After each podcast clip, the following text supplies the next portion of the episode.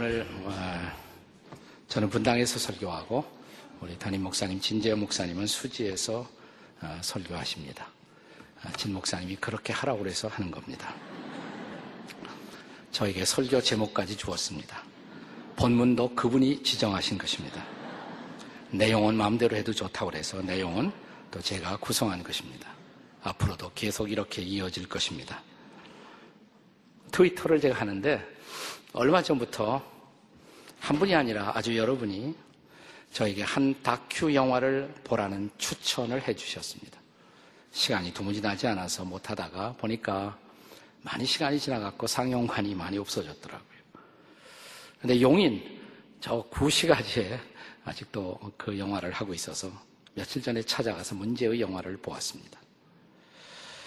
아, 저는 은퇴 후에 사실 제 마음속에 이제는 조금 삶을 느긋하게 여유롭게 엔조이하면서 살고 싶다는 생각이 있었는데 그 영화는 요즘 젊은이들의 말을 빌면 그런 제 생각을 한 방에 날려버렸습니다. 제목은 울지마 톤스. 이 영화는 아프리카 오지 수단 남쪽의 작은 마을 톤스 세계에서 가장 키가 커다란 소위 딩카족들이 살고 있는 곳. 가난과 전쟁, 절망으로 가라앉은 이 지역에 한국에서 인제의과대학을 졸업하고 또 부르심을 받아 신학을 한 후 여기에 찾아와 선교 베이스를 만들었던 카톨릭 의료 선교사 이태석 신부의 이야기를 담고 있었습니다. 이 영화가 던진 충격은 그가 너무나 치열하게 열심히 선교하다가 젊은 나이에 아깝게 세상을 떠났다는 사실 때문만이 아니었습니다. 제 마음을 흔들어 놓은 것은 그 치열한 그분의 사역도 치열한 열정도 또 치열한 헌신도 치열한 선교 업적도 아니라 그분의 남기신 치열한 사랑의 흔적 때문이었습니다. 영화를 보는 동안 내내 영화는 저를 괴롭혔습니다. 전혀 재미있는 영화가 아니라 이 영화는 저를 고통스럽게 만들었습니다. 이 다큐의 한 장면 장면이 지나갈 때마다 지나간 목회 40년이 주마등처럼 지나치면서 계속되는 한 질문이 너는 너에게 맡겨진 양무리를 진정으로 사랑했느냐는 질문으로 저를 괴롭히고 있었습니다. 그리고 나머지 내 인생을 걸고 정말 진정성 있는 애정으로 내게 다가오는 사람들을 사랑하다가 후회 없이 나도 인생을 산화시키고 싶다는 불꽃 하나를 제 마음에 심었습니다. 이 영화의 오프닝은 암 선고를 받은 주인공이 사제 혹은 신부의 이미지에 어울리지 않는 유행가를 부르는 것으로 시작됩니다. 윤신의 열애를 기타를 치며 열창하는 것으로 시작됩니다. 처음에 마음을 스치며 지나가는 타인처럼 흩어지는 바람인 줄 알았는데 언제나 서나 끊임없이 솟아나는 그대에 향한 그리움. 그대의 그림자에 쌓여 이 한 세월 그대와 함께 하나니 그대의 가슴에 나는 꽃처럼 영롱한 별처럼 찬란한 진주가 되리라. 마지막 문날입니다. 그리고 이 생명 다하도록 뜨거운 마음속 불꽃을 피우리라. 태워도 태워도 제가 되지 않는 진주처럼 영롱한 사랑을 피우리라. 그가 여기서 언급한 그대는 물론 그가 선교의 대상이었던 톤스 마을 부족 사람들이었습니다. 그렇다면 그가 이 수단 남쪽의 오지 마을을 찾아갔던 이유, 그리고 그들을 위해서 기꺼이 자기의 짤막한 인생을 산화시켰던 이유는 무엇 때문이었을까요? 그 해답이 바로 오늘의 본문입니다. 요한복음 13장 34절 35절입니다. 이 다큐 영화의 주인공이 톤스 마을을 찾기 전 그보다 2000년 전에 지구 마을을 찾아온 이가 계셨습니다. 이 마을 사람들에 대한 사랑 때문에 기꺼이 자기 인생을 이 다큐 영화의 주인공보다 훨씬 더 젊은 나이에 산화시키셨던 분 예수 그리스도. 그는 그가 사랑했던 지아들과 다락방에서 마지막 이별식을 가지면서 고별의 말씀을 주십니다. 그 말씀의 핵심이 본문입니다. 너희는 서로 사랑하라. 그런데 2000년이 지나간 오늘도 우리가 다시 이 말씀을 붙들고 살아야 할 이유는 도대체 무엇 때문일까요? 그 첫째 이유는 주님의 명령이기 때문입니다. 34절 말씀을 함께 읽겠습니다. 34절 다 같이 읽습니다. 시작. 새 계명을 너에게 주노니 서로 사랑하라. 거기까지만. 새 계명, new commands 혹은 new commandment. 새로운 명령이라는 말입니다. 한 신학자는 이 사랑에 대한 말씀은 구약에도 얼마든지 있는데 예수님이 왜 여기서 새로운 명령이라고 말씀했느냐는 문제를 제기합니다. 그리고 그는 이렇게 대답합니다. 여기 새 단어를 그가 첨부한 이유는 처음으로 이 말씀을 사람들에게 주시기 때문이 아니고 이것은 전에도 주어졌지만 날마다 우리 자신에게 새롭게 상기되어야 할 말씀이고 날마다 새롭게 순종되고 강조되어야 할 명령이기 때문이다라고 말합니다. 사랑이 명령이라고요? 도대체 사랑을 명령할 수 있습니까? 라고 묻는 분들이 계실지 모릅니다. 이 질문에 답하기 위해서 우리가 거꾸로 또한 물어야 할 질문이 있습니다. 우리는 어떤 이웃들을 당연히 사랑해야 할 줄 알면서도 우리가 사랑하지 못하는 이유는 무엇 때문일까요? 그것은 많은 경우 마음이 끌리지 않는다. 사랑하고 싶은 느낌이 없다는 것입니다. 그러나 사랑하는 여러분, 사랑이 명령이라면 이것은 감성적으로 접근돼야 할 말씀이 아니라 의지적으로 응답돼야 할 말씀입니다. 자, 감정을 넘어선 의지적 응답을 요청하는 명령이라면 비로소 이 말씀은 의미를 갖습니다. 다시 말하면 사랑이 느껴지지 않는 대상이라고 할지라도 사랑할 수 있어야 하고 그런 맥락에서 우리 주님은 원수도 사랑하라고 말씀하신 것입니다. 그렇다면 이 말씀을 수용하기 위해서 저와 여러분에게 무엇보다 요청되는 것은 뭘까요? 사랑의 결심, 결단입니다. 여러분, 군대 조직이 운영될 수 있는 가장 중요한 이유는 군대에는 상하 계급과 명령에 대한 복종이 무엇보다 중시되기 때문입니다. 만약 군대에서 명령이 수행되지 않는다면 군대라는 조직은 와해되고 말 것입니다.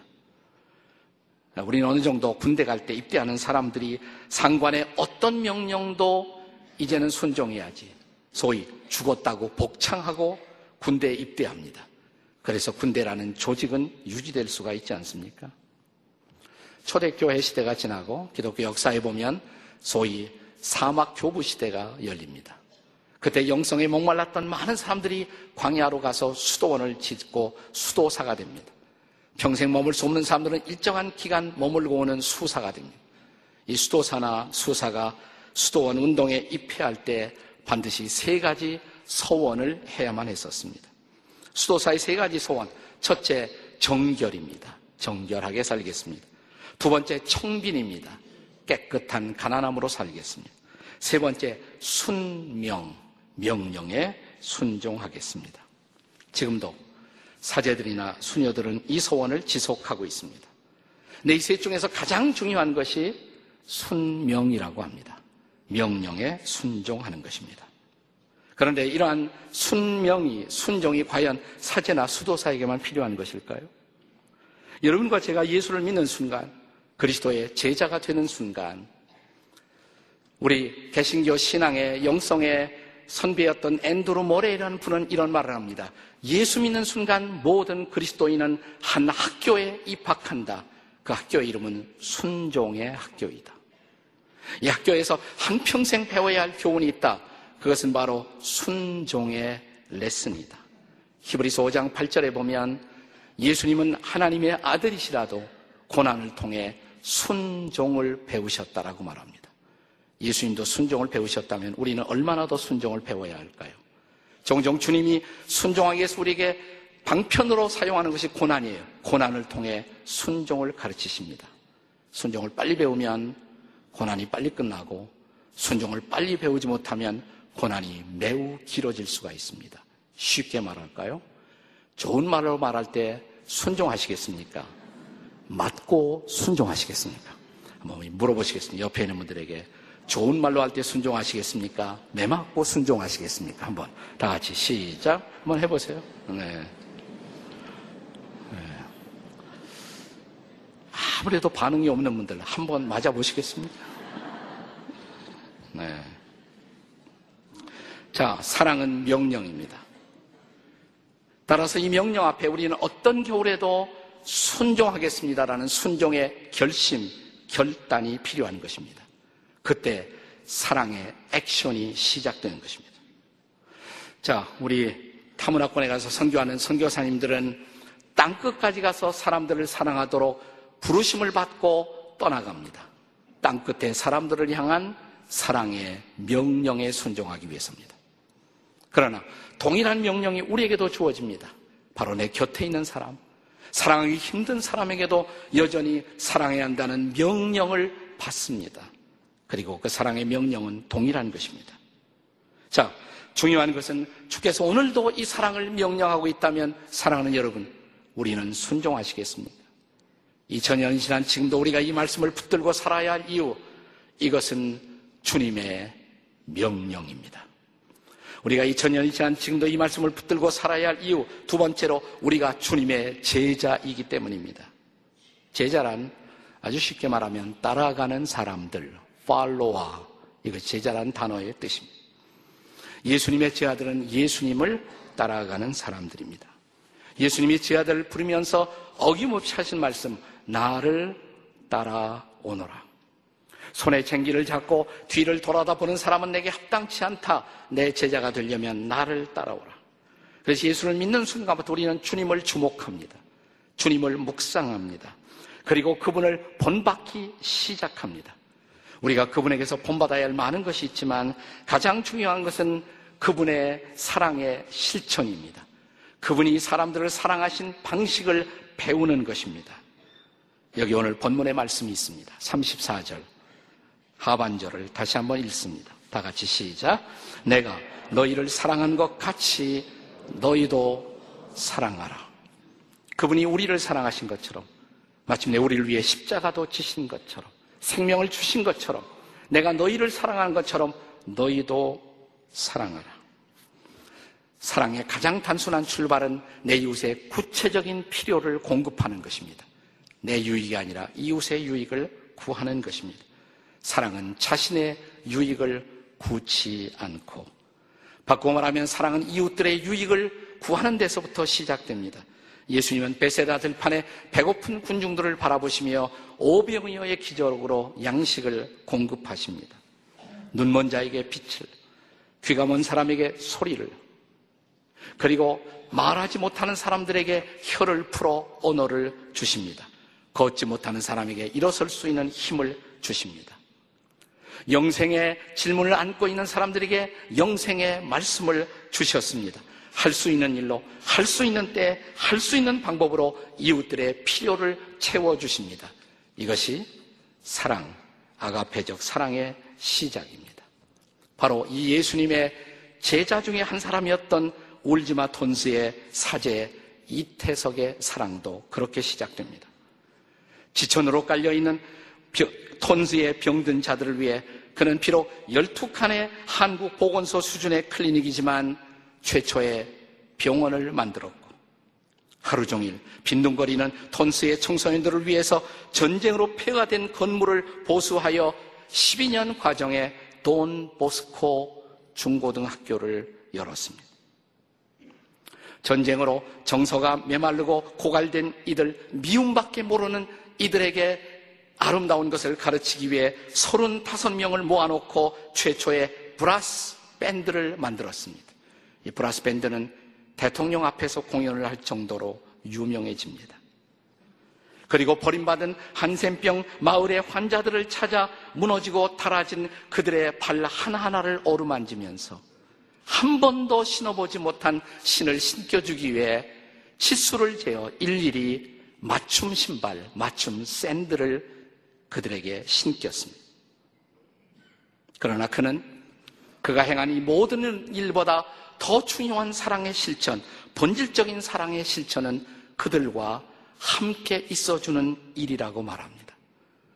그리고 말하기를 그것은 예수님이 그들과 함께 하기 때문에 자신도 그렇게 할 수밖에 없었다고 말합니다. 이것이 예수님의 제자의 모습이 아니겠습니까? 그가 이 톤스 마을을 찾아왔던 가장 중요한 이유는 처음에 단기 선교를 가요. 열흘 동안 단기 선교를 갔다가 거기서 받은 감동으로 장기 선교사를 자원하게 됩니다. 그가 장기 선교사로 톤스에 돌아온 이유를 그는 친히 이렇게 그가 쓴 책에 남깁니다. 지금 생각해 보면 그때 톤스에서 열흘을 지난 뒤 떠나오며 서품을 받은 후 사제의 서품을 받은 후 이곳으로 돌아오리라는 강한 다짐을 가지게 한 것은 가난과 전쟁으로 고통받는 이들을 향한 인간적인 동정심 때문이 아니라 나는 예수님이 그들 가운데 살아계신 것을 보았기 때문입니다. 예수님이 이 가난하고 고통받는 사람들 가운데 계신 것을 보았기 때문입니다. 사랑은 함께 있어주는 것입니다. 우리 교회가 주일 모임만 의존하지 않고 주간의 목장 모임, 셀 모임을 강조하는 이유가 거기에 있습니다. 톤스 사람들만 아니라 바로 우리 마을, 우리 아파트에도 고통 때문에 밤잠을 이루지 못했던 이웃들과 함께 앉아 그들의 고통의 소리에 귀를 기울여주고 손을 잡고 함께 기도하고 거기서 우리는 두세 사람이 내 이름으로 모인 곳에 함께 하겠다고 약속하신 예수님을 만날 수 있기 때문입니다. 그 주님과 함께하고 그 주님이 따라가는 것이 좋아서 나는 여기에 왔습니다. 이것이 예수님의 제자의 모습이 아니겠습니까? 2000년 지난 지금도 우리가 이 말씀을 붙들고 살아야 할 이유, 우리가 주님의 제자이기 때문입니다. 더 중요한 마지막 이유가 있어요. 그것은 세상의 필요이기 때문입니다. 그것이 세상의 필요입니다. 세상이 예수님의 제자들에게, 아니 예수님의 몸된 교회에게 보고 싶어 하는 가장 중요한 것이 뭘까요? 세상은 우리의 1년 52주 빼놓지 않은 주일 성수로 감동을 받지 않습니다. 물론 주일 성수는 중요하지만 세상은 우리의 새벽 기도회나 우리의 일주일에 한 번의 철야 기도회, 심야 기도회로 감동을 받지 않습니다. 세상은 창세기부터 계시록까지 우리가 다 읽었다고 아니 그 말씀을 줄줄 꿰다는 우리의 성경 지식으로 감동을 받지 않습니다. 예수님도 그것을 아셨습니다. 그래서 그는 본문에 이렇게 말씀하십니다. 35절입니다. 다 같이 읽습니다. 시작. 너희가 서로 사랑하면 이로써 모든 사람이 내 제자인 줄 알리라. 모든 사람이 그랬어요. 이 모든 사람 속에는 믿지 않는 사람들. 그들이 우리가 예수의 제자인 것을 아는 순간 언제일까요? 우리가 서로 사랑할 때, 정말 사랑할 때, 정말 이기심 없이 사랑할 때, 그때 그들은 우리가 예수의 제자인 것을 인정한다고. 저 스위스에서 방황하는 수많은 구라파의 젊은이들을 위해서 라브리라는 피난처를 만들어 사역했던 기독교 철학자 프랜시스 쉐이퍼 박사는 이런 말을 남겼습니다. 사랑은 예수의 제자들의 배지이다. 사랑은 예수님의 제자들의 배지이다. 사랑이 세상의 필요입니다. 사랑을 기다리고 있습니다. 세상은 사랑에 목말라 있습니다. 그래서 우리가 이런 찬송을 그동안 불러오지 않았습니까? 세상 모두 사랑 없어 냉랭함을 아느뇨. 곳곳마다 사랑 없어 탄식 소리뿐일세. 악을 선케 만들고 모든 소망 채우는 사랑 얻기 위하여 저들 오래 참았네. 사랑 없는 까닭에, 사랑 없는 까닭에. 사랑 위에 저희들 오래 참고 있었네. 세상은 아직도 사랑을 기다리고 있습니다. 정말 사랑하는 모습을 보고 싶어 합니다. 사랑하는 여러분, 우리 교회의 비전은 민족을 치유하고 세상을 변화시키는 것입니다. 리더십이 바뀌어도 이 비전은 사명은 바뀌지 않습니다. 우리 담임 목사님도 이 비전을 승계하고 비전을 실행하고자 하는 결단을 갖고 우리에게로 왔습니다. 사명은 바뀌지 않습니다. 중요한 것은 어떻게 이 비전을 실현할 수가 있습니까? 단순한 숫자적 목표만으로 이것은 달성될 수 있는 것은 아닙니다. 대답은 뭘까요? 사랑입니다. 예수님의 사랑입니다. 사랑 없이 이웃들이 치유되겠습니까? 예수님의 사랑 없이 이민족이 치유될 수가 있겠습니까? 사랑 없이 세상이 변화되겠습니까? 예수님의 사랑 없이 이 세상이 변화를 받을 수가 있겠습니까? 우리들의 목장은 일주일에 한 번씩 모이는 우리들의 목장, 거기서 우리의 모든 마음의 아픔을 털어내고 함께 기도하는 그 목장은 이 사랑을 연습하고 실천하는 것입니다.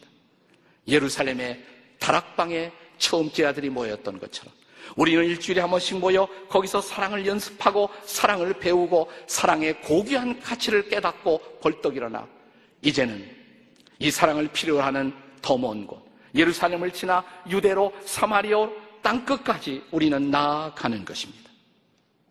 울지마 톤스 이 다큐 영화는 마지막에서 절정에 도달합니다.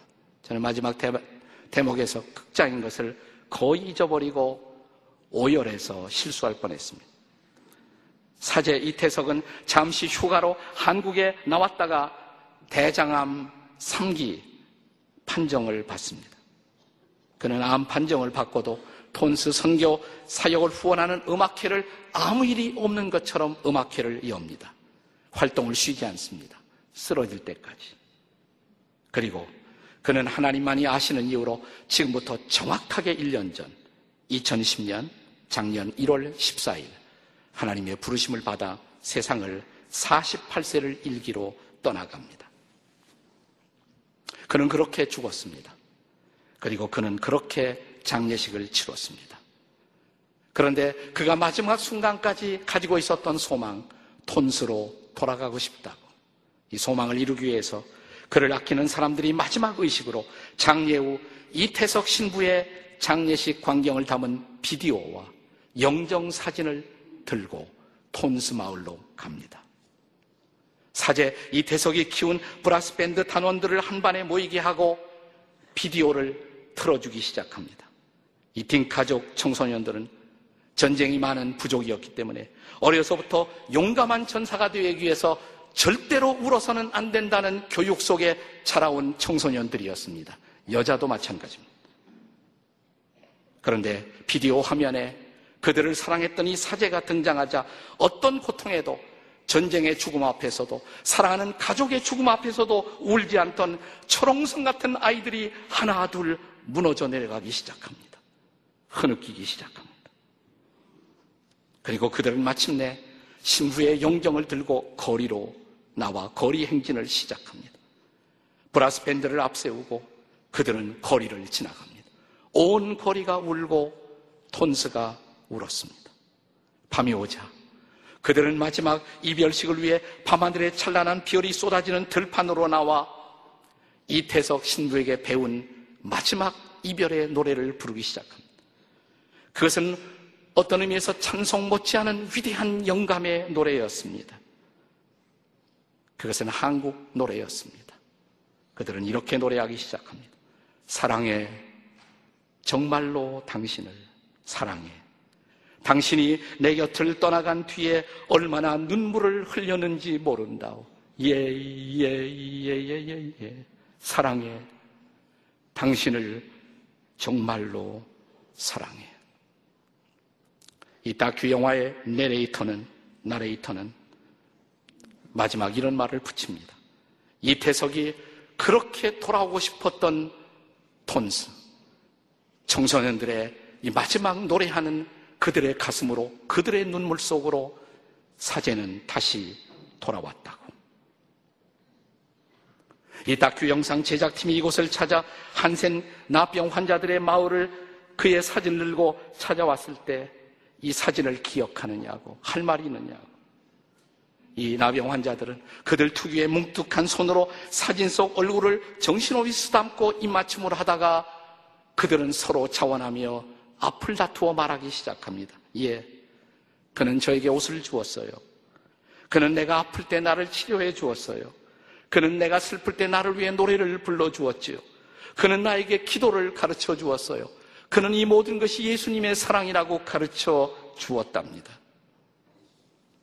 작년 2010년 4월 11일 처음으로 이 다큐가 방영되고 9월 9일부터 극장관으로 개봉된 후 시청자들의 뜨거운 반응으로 영화는 작년 말까지 금년 초까지 아주 적은 몇 개의 상영관에서 아직도 연장되어 방영을 계속하고 있고 그 결과로 수단 어린이 장학회가 결성되고 두 명의 톰스 청년들이 한국에 와서 공부를 하게 되었고 그리고 돈수를 지원하는 의료 선교가 새롭게 태어나고 있습니다. 이것이 사랑의 능력입니다.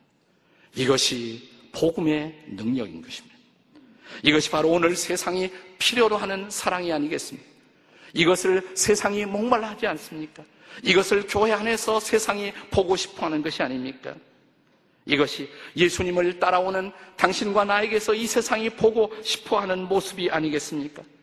그래서 주님이 2000년이 지난 오늘도 다시 한번 이렇게 말씀하십니다. 너희는 서로 사랑하라. 이것이 돈스 마을 못지않게 지쳐있고 힘들어하는 수많은 아파트의 장글에서 외로워하고 고통스러워하는 이웃들을 끌어안고 한 해를 시작하는 여러분과 저를 향해서 다시 말씀하시는 주님의 교훈이십니다. 너희는 서로 사랑하라. 어떻게 하시겠습니까? 순종의 흉내라도 내보시지 않겠습니까? 사랑의 명령 앞에 거룩한 순종을 결단하고 우리가 순종의 몸짓과 흉내라도 시작할 수 있다면 세상은 얼만큼 달라질 수 있을까요? 기도하시겠습니다. 아버지 하나님, 다시 새로운 한 해를 주신 것은 한번더 주시는 사랑의 기회라고 믿습니다. 목숨을 연장시켜 주시고 새해를 살게 하셨사오니 금년 안에 그렇게 사랑의 연습을 다시 시작하게 도와주시옵소서. 가장 사랑하기 힘든 내 곁에 있는 이웃들에서부터 사랑의 손길을 내미는 그들의 목소리에 귀를 기울이는 그들의 필요를 채워주는 적은 연습에서부터 우리의 사랑이 시작되게 도와주시옵소서. 예수님의 이름으로 기도드립니다. 아멘.